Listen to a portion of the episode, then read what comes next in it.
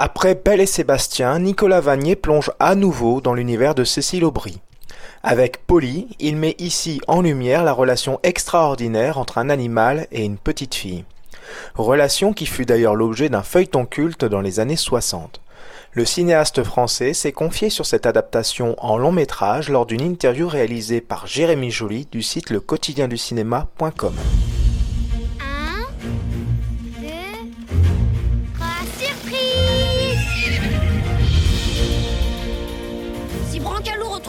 nous. Il va le livrer au boucher, qui en fera de la chair à pâté. Et du saucisson. Il faut nous aider. Moi, ça m'étonne pas qu'il soit échappé, ton poney. comment tu traites tes animaux Faut que personne sache que Polly est ici, d'accord? Promis, j'irai cracher Oui.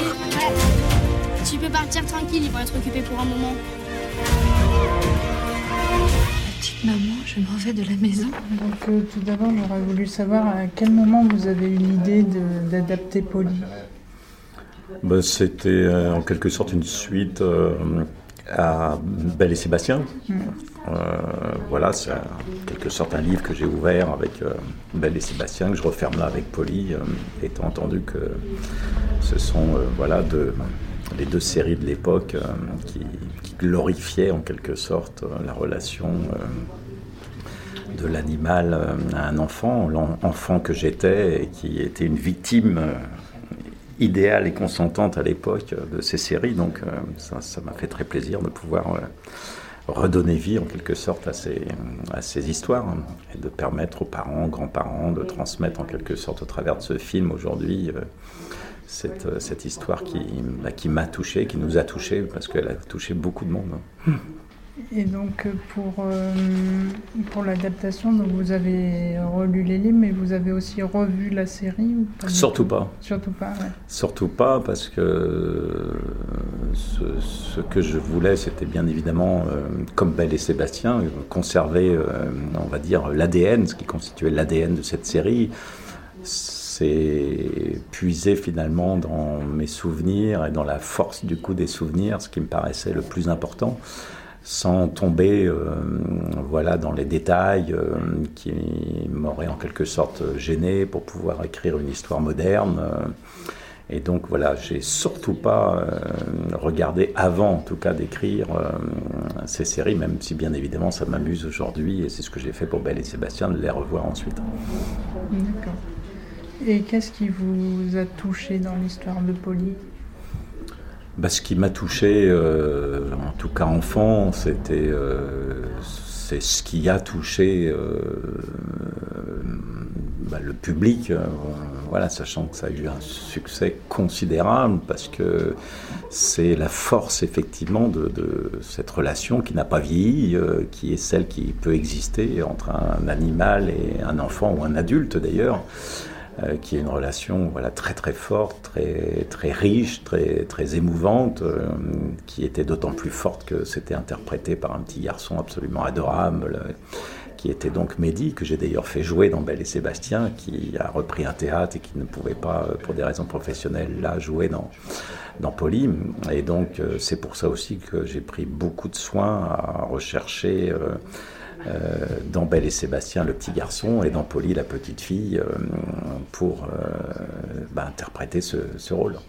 Et à quelle étape du film vous avez pensé aux acteurs, aux acteurs principaux? Oh, bah, Généralement, on y pense dès qu'on commence à écrire, parce que c'est en écrivant qu'on commence à, à, cerner euh, voilà, le, personnage, sa personnalité. Et forcément, en tant que réalisateur, metteur en scène, il y a des, euh, des, des, noms et des images et des visages qui, qui, voilà, qui viennent à l'esprit. Et, c'est Patrick Timsit, le premier qui s'est imposé euh, dans ce personnage de Brancalou, qui très très vite euh, c'est euh, imposé dans le scénario. Euh, et donc, bah, voilà, j'étais ravi que Patrick, que je ne connaissais pas, accepte ce rôle qu'il interprète, je trouve, absolument merveilleusement bien. François, bah, c'était l'occasion pour nous deux d'ailleurs de se retrouver parce qu'après l'école buissonnière, nous sommes devenus amis, pas simplement professionnels. Et donc, bah, c'est formidable de pouvoir retrouver un copain surtout lorsqu'il a le talent d'un François Cluzet. Et, Julie, ben, en, en, plus du talent de, ce qu'elle est en tant que personne, j'étais très content, féministe qu'elle est jusqu'au bout des doigts, de pouvoir interpréter cette femme moderne euh, qui, voilà, dans les années 60, euh, ose conduire, euh, dire ce qu'elle pense, assumer une séparation. je trouvais ça très chouette, donc été absolument comblé par, par ce casting. Et au cinéma, il y a ce cliché qui consiste à dire qu'il il y a deux choses difficiles à filmer dans, dans un film ce sont les enfants et les animaux. Est-ce que vous confirmez? Parce que dans ce film, il y a, vous avez les deux. Euh, oui, mais j'ajouterais que, ce qui est aussi très compliqué, c'est d'avoir 80 ou 90% des scènes en extérieur dans la nature. Parce que, comme chacun sait, lorsqu'on commence une scène euh, et qu'on doit la filmer sur 4 jours, euh, il faut avoir la même météo et comme chacun sait, euh, la nature a ses caprices, tout comme les animaux, tout comme les enfants. Donc effectivement, c'est des difficultés qui s'ajoutent les unes aux autres, hein, un millefeuille des difficultés. Mais lorsqu'on aime euh, bah, la nature, lorsqu'on aime les animaux, lorsqu'on aime les enfants, ce qui est mon cas, voilà, un tournage comme celui-ci, c'est un cadeau, même si c'est effectivement, et je le confirme, très compliqué. il faut donc aborder ce type de tournage euh, sans, impatience, sans stress, euh, parce que sinon on le communique aux enfants, on le communique aux animaux, et, là on rentre dans un cercle, circuit, un cycle infernal dans lequel euh, bah, certains réalisateurs se sont perdus, ce qui les ont d'ailleurs amenés à dire avec raison, pas d'animaux, pas d'enfants. Parce qu'en plus, il y a des scènes assez périlleuses dans, la nature, des scènes d'action qui ne devaient pas être évidentes. Oui, oui, oui. Après, euh, effectivement, il y a, un choix euh, qui aurait été raisonnable de faire, mais que je n'ai pas fait, qui aurait été euh, celui qu'on utilise aujourd'hui beaucoup dans le cinéma lorsqu'il y a des animaux et des enfants et des adultes, c'est qu'on prend, on filme séparément les deux parce qu'il est très difficile d'avoir effectivement l'attitude, le comportement, le jeu que l'on souhaite à la fois pour l'animal et pour, et pour l'enfant. Mais ce que je souhaite moi, ce que je veux, c'est un petit peu la marque de fabrique de mes films. Euh, je pense, j'ose croire que c'est ce qui en fait la réussite, c'est que j'aime euh, à filmer mm, une certaine vérité. Euh, qui exclut totalement que je fabrique des animaux en 3D, ce qui se mm. fait pour beaucoup de films, et ce qui exclut aussi de filmer de façon euh, séparée, par exemple, une relation que je veux vraie entre un chien et un, et un petit garçon, ou entre un petit cheval et une petite fille. Et donc ça inclut bah, une préparation qui passe effectivement par un apprivoisement mutuel des deux, ce qu'on a fait. Euh, et c'est ce cinéma-là que j'aime. Et l'action de votre film se déroule dans les années 60. Et pourtant, euh, il y a un sujet qui fait écho à notre actualité, c'est la maltraitance animale dans, les cirques. Est-ce que votre film, vous vouliez euh, sensibiliser le jeune public à ce sujet? Oui, bah, c'est toujours euh, de toute façon euh, intéressant de passer des messages, même si j'ai pas la prétention de pouvoir changer le monde avec un film. Euh, il est vrai qu'aujourd'hui, il se pose la question vibrante d'actualité de la relation de l'homme à la nature et aux animaux en particulier, aux animaux de cirque, aux animaux d'élevage, aux animaux sauvages.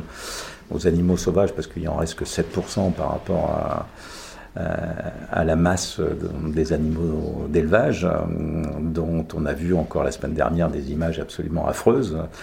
Euh, de la même façon, aujourd'hui, il reste des animaux euh, félins euh, et autres contraints par la force dans certains cirques d'exécuter des numéros dont les gens ne veulent plus. Donc c'est vrai qu'il faut aller vers un autre cirque, vers d'autres méthodes d'élevage, vers une autre relation au monde sauvage qui est en train de disparaître. Et si euh, l'occasion est, elle m'est souvent donnée sur un film de pouvoir en parler, eh ben, tant mieux.